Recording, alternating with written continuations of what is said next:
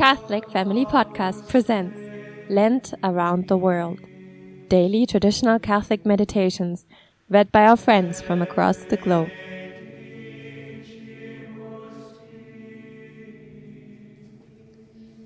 The Sacred Passion of Jesus Christ, Short Meditations for Every Day in Lent by Father Richard Clark. The First Sunday in Lent, Our Lord's Desire for His Sufferings.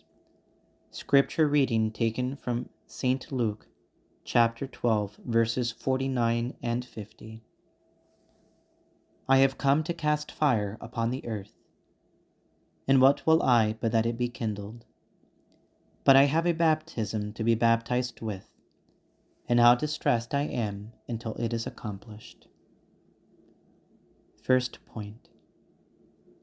How are we to account for Christ's desire to suffer?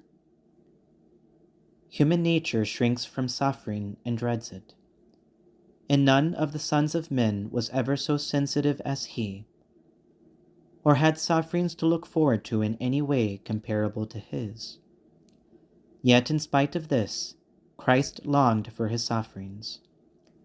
O wondrous love, that not only suffered for us, but longed for the time when his passion should come.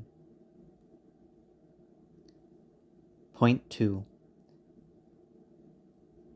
Was it the suffering in itself for which Christ longed?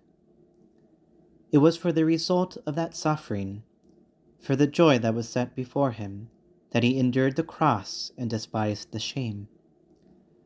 So we should encourage ourselves with the thought of the glorious recompense God will give to all who suffer for him, and who unite their sufferings to the sacred sufferings of the Son of God.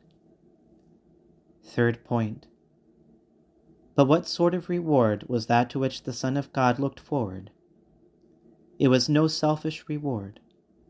It was the pure, unselfish joy of seeing others happy, of knowing that by all he was to endure, millions of mankind would be freed from the eternal misery of hell and raised to the eternal and unspeakable joy of the beatific vision.